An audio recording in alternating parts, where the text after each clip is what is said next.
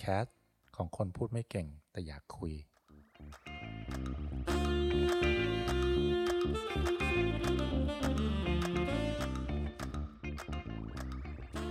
ขอแนะนำตัวเป็นตอนที่ 0.1 แล้วกันนะครับ จริงๆแล้วผมคิดว่าผมไม่น่าจะมานั่งพูดให้ฟังได้ในวันนี้ ก็ต้องย้อนกลับไปหลายปีก่อนนะครับ ในวันอาทิตย์ที่ 29 สิงหาคม ผมจำปีไม่ได้แล้วฮะ ผมวิ่งออกกำลังในซอยฮะวิ่งตามปกติ จริง ๆ แล้วเช้าวันอาทิตย์นั้นน่ะ ผมต้องมีงานวิ่งที่ผมต้องไปคือ A Day Human Run นะครับ น่าจะเป็นครั้งสุดท้ายครับ จัดที่สนามหลวง น่าจะออกตัวที่มหาวิทยาลัยธรรมศาสตร์ท่าพระจันทร์นะครับ ก็คือตามกำหนดเนี่ย เวลาคือถ้าวิ่งเสร็จวันนั้นน่ะผมต้องผมกลับบ้าน กลับบ้านอาบน้ำธุระที่สองคือผมต้องไปสนามบินดอนเมือง ผมมีงานที่ต้องขึ้นเครื่องบินไปถ่ายภาพ มาลงหนังสือที่ผม ผมรับจ้างทำอยู่นะครับ แต่ว่า โชคก็ยังดี เพราะว่าวันอาทิตย์ที่ 29 สิงหาคมนั้นอะ ผมตื่นสาย ผมไม่ได้ไปวิ่งงาน A Day Human Run นะครับ ผมก็เลยออกวิ่งในซอยเช่นเดิม ไม่ได้หงุดหงิดอะไรนะฮะ ก็ทำครบตามเวลา ผมจำได้ ผมกำลังเดินข้ามถนนในซอยครับ เพื่อกลับบ้านพอมาอยู่กลางซอยนะครับอยู่ดีๆ มันเหมือนมีใครมาตบหัวแรงๆครับ ผมงง ผมมองเห็นภาพข้างหน้าจาก จาก จากภาพเดียวอะมันซ้อนกันเหมือนเราเอาภาพสองภาพมาซ้อนกัน สลับไปสลับมาสลับไปสลับมา สักพักแล้วผมก็รู้สึกว่าแขนและขาข้างขวา ผมไม่มีแรงเลยครับ ผมจำได้ว่าผมมองไปในผมผมมองไปบนถนนนะ แล้วผมก็เห็นภาพนั้น ผมเห็นเส้นบนถนนนะมันเป็นสองเส้น สลับปุ๊บวับปุ๊บวับไปมานะฮะผมงง ขยับตัวไม่ได้กลางถนนตกใจ กลัวมีใจสั่นด้วยฮะเฮ้ยเกิดอะไรขึ้น ผมพยายามพาตัวเองขึ้นไปบนทางเท้าให้ได้ก่อน แต่ก็เป็นการพาตัวเองที่ที่ค่อนข้างเสี่ยงมากเลย เพราะผมทรงตัวด้วยเท้าเพียงข้างเดียว บนน้ำหนักตัวที่เยอะอยู่ ผมก็กระโดดกระต่ายขาเดียวขึ้นไปนะฮะ ขึ้นไปยืนบนทางเท้าได้ ผมยังแปลกใจ แล้วก็ยังตกใจอยู่เลย แล้วเราคิดว่าจะกลับบ้านยังไงดี เพราะว่าจากจุดที่ผมรู้สึกว่าไม่สบายนั้นอะ มันห่างจากบ้านประมาณ 500 เมตรเท่านั้นเอง การกลับบ้านโดยการวิธีที่เรียกว่ากระต่ายขาเดียวอะคือผมต้องกระโดดไป บนทางเท้ากรุงเทพที่ไม่เรียบทางซ้ายมือที่ดินว่างบางอันเขาก็เอารั้วลวดหนามมา มากั้นไว้นะฮะ ม่เคยสอนว่า คนที่เป็นอัมาพาตหรือคนที่กำลังหัดเดิน หลังจากเป็นอัมาพาตอะเขาจะกลัวรั้วลวดหนามมาก เพราะว่าถ้าล้มไปโดนอะจะเจ็บมากเลย พอล้มไปแล้วก็คือล้มเลย ตอนนั้นผมคิดไม่ออกอะ แม่หมายความว่ายังไง แต่ในเวลานั้นอะผมนึกถึงคำแม่เลยว่า ต้องระวังรั้วลวดหนามให้ดี เชื่อไหมระยะทางแค่ 500 เมตรอะผมใช้เวลา ขย่งกลับบ้านอะประมาณเกือบชั่วโมงนะครับซ่องส่งตัวไปบนเท้าข้างเดียว แต่พอถึงปักซอยบ้านแล้วอะผมรู้สึกว่า เออ ขาขวา พอมีแรงแล้วพอผมกลับถึงบ้าน ผมเปิดประตูไม่ได้ มือขวาก็ยังไม่มีแรงอยู่ครับ ผมก็ต้องใช้มือซ้ายอ้อมมาเพื่อเปิดประตูลำบากมากเลยฮะ พอถึงบ้านเปิดประตูเสร็จ ผมก็เลยนั่งแล้วนอนลงกลางบ้าน หลายคนก็น่าจะสังเกตเห็นนะว่าผมเป็นอะไร ผมขึ้นไปอาบน้ำเป็นการถอดเสื้อตัวเอง เสื้อวิ่งที่ยากมากเลยครับ ทั้งนั้นที่มันไม่เคยถอดยากเลย กางเกงก็ถอดยากกว่า เพราะว่าขาขวามันมันยกขึ้นนะ แต่มันยกขึ้นไม่ได้ดั่งใจ ทุกอย่างยากไปหมดเลยครับ ก็รู้สึกว่ามันเป็นอาการที่แปลกมากเพราะเมื่ออาบน้ำเสร็จนะ แต่งตัวนี่ยากกว่าถอดเสื้อผ้าครับ ผมไม่รู้หรอกว่าเสื้อที่ใส่เป็นยังไง ผมเลือกเสื้อมาแล้วผมก็ใส่ ผมลงมาจากห้องนอน พร้อมกระเป๋าเดินทาง ใบเล็ก ๆครับ จนป้าแม่บ้านมาทักว่าทำไมใส่เสื้อผิดข้าง ผิดข้างนี่คือ เอาข้างหลังมาไว้ข้างหน้าเอาข้างหน้าไปอยู่ข้างหลัง ซึ่งผมก็ไม่รู้ตัวนะ ส่วนแฟนก็มาทักว่าไม่สบายหรือเปล่าหน้าซีดมากเลย เพราะปกติเวลาเราออกกำลังอะเราจะรู้ว่าเออเลือดมันสูบฉีดหน้าเราจะน่าจะมีสีแบบชมพูหรือแบบแดงเลื่อนๆนิดๆอะไรเงี้ยแต่วันนั้นแฟนบอกว่าหน้าซีดมากเลยนะ ปากซีดมากเป็นอะไรหรือเปล่า ผมบอกไม่ไม่น่าจะเป็นอะไร ราะว่าใจผมอะอยากไปสนามบิน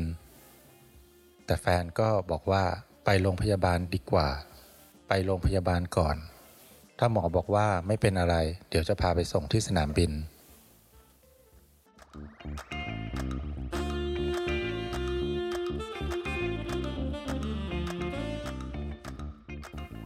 อืม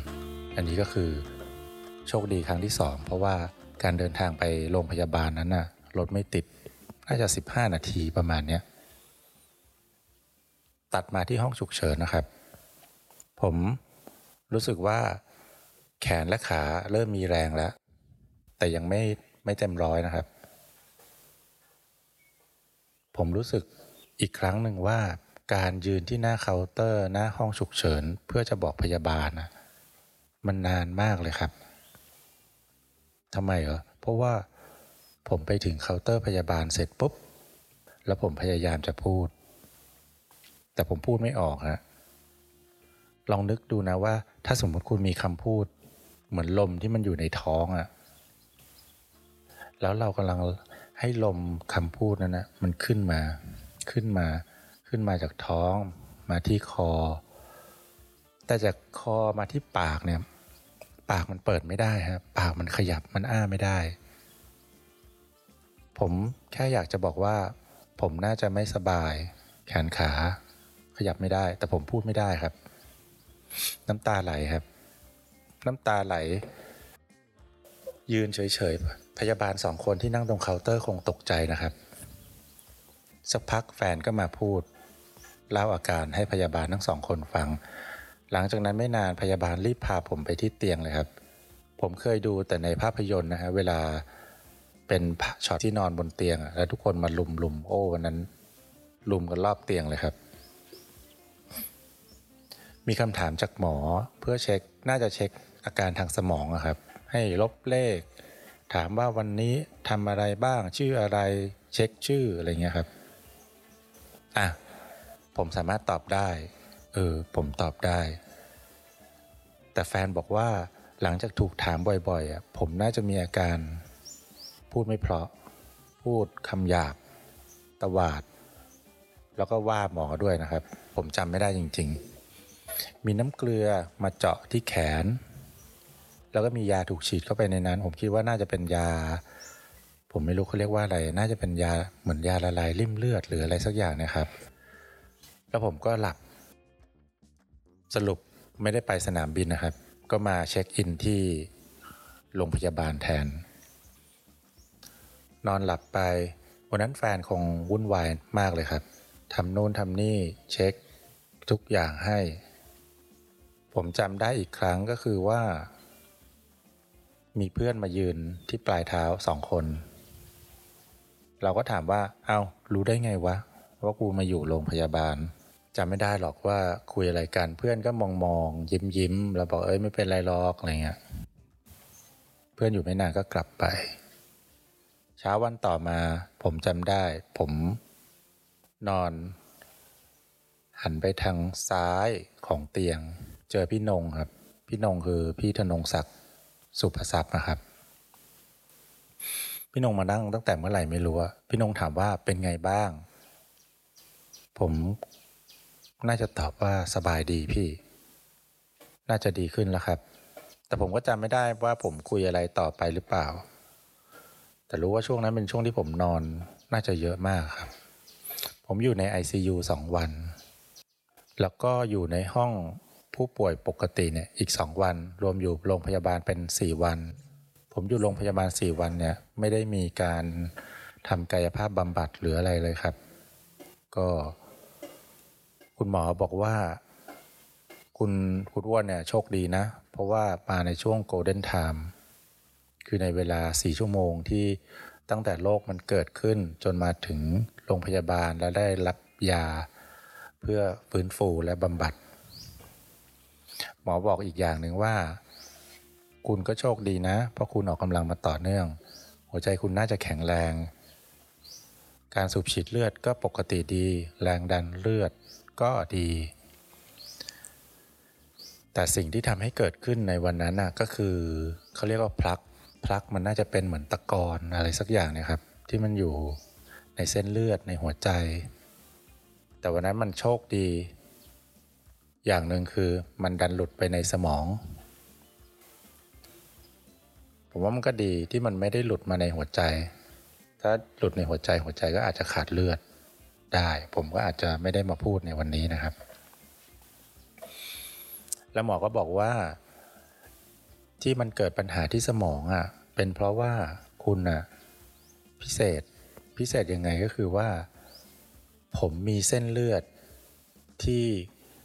ขึ้นไปเลี้ยงที่สมองซีกซ้ายเนี่ยตีบมาตั้งแต่เกิด ตีบ ตีบนี่ตีบแค่ไหน หมอเอาผล MRA ที่ดูเฉพาะเส้นเลือดอะมาให้ดูครับ อ๋อ ตอนเข้าโรงพยาบาลอะแฟนบอกหมอว่า จะไม่ออกจากโรงพยาบาล ถ้าไม่รู้ว่าสาเหตุเกิดจากอะไร ทีนี้มีกี่อุโมงค์ แฟนบอกว่าเข้าให้หมด ผมทำ CT สแกนทำ MRI แล้วก็ฉีดสีเพื่อไปดูเส้นเลือดด้วยทำหลายอย่างมากเลยครับจำได้ว่าช่วงสองวันแรกที่อยู่ใน ICU เนี่ย เดี๋ยวก็ถูกเข็นไปนู่นเข็นไปนี่ตลอด จนหมอบอกว่า เรามีลักษณะพิเศษคือมีเส้นเลือดที่สมอง ซีกซ้ายผิดปกติมาตั้งแต่เกิด แต่ก็ถือว่าโชคดี โชคดีที่ว่าเรารู้ตัวก่อนในอายุเท่านี้มผมก็รู้สึกว่า เออ ก็ถือว่าโชคดีนะ ที่เรารู้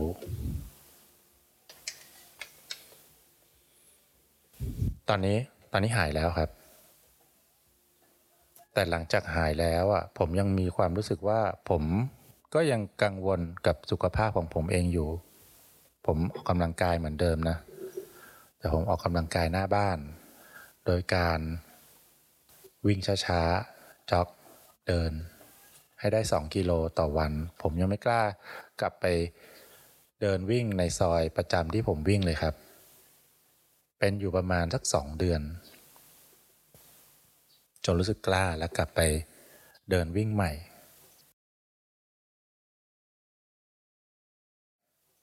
ย้อนกลับไปสัก 6 เดือนครับ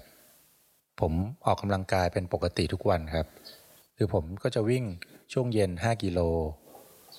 แล้วก็พอมาถึงบ้านผมก็จะทำเบอร์ปี้สลับกับกระโดดเชือก ผมทำ5เซตทุกวันนะครับ แต่วันที่รู้สึกไม่ดีก็คือว่า วันนั้น กระโดดเชือกเสร็จแล้ว มือขวาหมดแรง มันหมดแรงเหมือนเรานอนทับมือนอนทับแขนนะครับ แต่การหมดแรงอะมันไม่ได้จะเป็นเฉพาะแค่มือ เท่านั้นมันลามมาที่ถึงข้อศอกแล้วมาถึงหัวไหล่ รู้สึกเลยนะว่ามันไล่ไล่ไล่มา แล้วขาก็เริ่มหมดแรงเหมือนกัน แล้วหน้าผมก็ชาไปครึ่งซีก ไล่ตามลำดับนะครับ ผมก็วางเชือกรีบไปอาบน้ำอาบน้ำเสร็จ มาบอกแฟนว่าเกิดอาการไม่ปกติ อยากไปหาหมอตอนนั้นสองทุ่มกว่าแล้ว คืนนั้นที่โรงพยาบาลก็เจอคุณหมอ คุณหมอก็เช็คจากการพูดคุย หมอบอกก็ดูไม่เป็นอะไรนะ แต่จะนัดทำ MRI ให้ หลังจาก MRI ก็ไม่มีอาการผิดปกติที่สมอง แต่วันนั้นการ MRI อะเราไม่ได้เช็คเรื่องเส้นเลือดครับ ครั้งนั้นน่าจะเป็นการเตือนครั้งแรก ผมยังใช้ชีวิตเหมือนปกติ กินอาหารเหมือนเดิม พฤติกรรมชีวิตก็เหมือนเดิม จนมันกลับมาในเดือนสิงหาคมที่เล่าให้ฟังตอนต้นนะครับ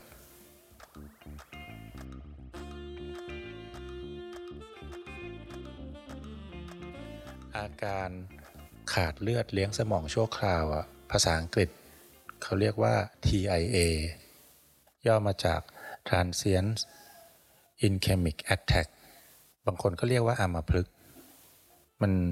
เป็นอาการที่ผู้ป่วยที่มีอาการผิดปกติทางสมองเป็นแล้วหายเองได้ ก็อันนี้คืออาการเบื้องต้นสำหรับปัจจัยเสี่ยงที่ทำให้เกิดโรคสมอง ชนิดขาดเลือดหรือโรคอัมพาตในโอกาสต่อไปนะครับ คราวแรกผมเป็น TIA แล้วผมก็ไม่รู้ มีคนบอกว่าออกกำลังกายแล้วกินอะไรก็ได้ แต่ตอนนั้นอะผมก็ทำอย่างนั้นจริง ๆ ผมกินทุกอย่างเลย เพราะผมกินอะไรแล้วมันก็อร่อยของทอดของมันข้าวมันไก่ ข้าวเหนียวมะม่วง โอ้ยโคตรชอบเลยครับ จากเหตุการณ์ที่เกิดขึ้นกับตัวผมเนี่ยทำให้ผมรู้ว่าถึงเราจะเป็นคนออกกำลังกายและออกกำลังกายหนักมาก สุดท้ายเมื่อเมื่อมาตรวจสุขภาพมาตรวจเลือด ค่าต่างๆ ที่มันไม่ดีมันก็ยังไม่ดีอยู่เสมอ ค่าไม่ดีของเลือด สุดท้ายก็มาจากอาหารเนี่ยแหละครับ อาหารอย่างเดียวเท่านั้นเลย หลังจากที่เข้าโรงพยาบาลไปแล้ว เราได้ดูแลอาหารตัวเองดีขึ้น เออ ผลเลือดมันก็ดีขึ้น แต่ผมจะบอกว่าร่างกายคนเราอะ มันไม่เหมือนกันนะครับ ถึงเราจะกินไม่ดีเหมือนคนอื่น แต่สุดท้าย ผลของความไม่ดีอะแต่ละคนก็ได้รับไม่เหมือนกัน เพราะฉะนั้นเราออกกำลังกายแล้วเราก็ต้องกินให้ดีด้วย เพราะการออกกำลังกายเรารู้ว่าเราทำเพื่อสุขภาพเพื่อร่างกายที่ดี เพราะฉะนั้นเมื่อเราจะทำดีสักอย่างหนึ่งแล้วอะสิ่งต่างๆ ที่เราจะทำให้ร่างกายต่อไปอะเราก็ต้องใส่ของที่ดีไปในร่างกายเช่นกันครับ เรื่องอาหาร การออกกำลังกาย มันต้องทำคู่กันนะฮะ ส่วนเรื่องเส้นเลือดในสมองของผมอะผมขอเก็บไว้เป็นความสามารถพิเศษส่วนตัวก็แล้วกัน คือผมไม่อยากให้ใครมาเป็นแบบผมเลยนะ เพราะฉะนั้นรักษาสุขภาพ รับประทานอาหาร กินอาหารที่ดี เราต้องทำให้ครบวงจรครับ รักษาสุขภาพนะครับ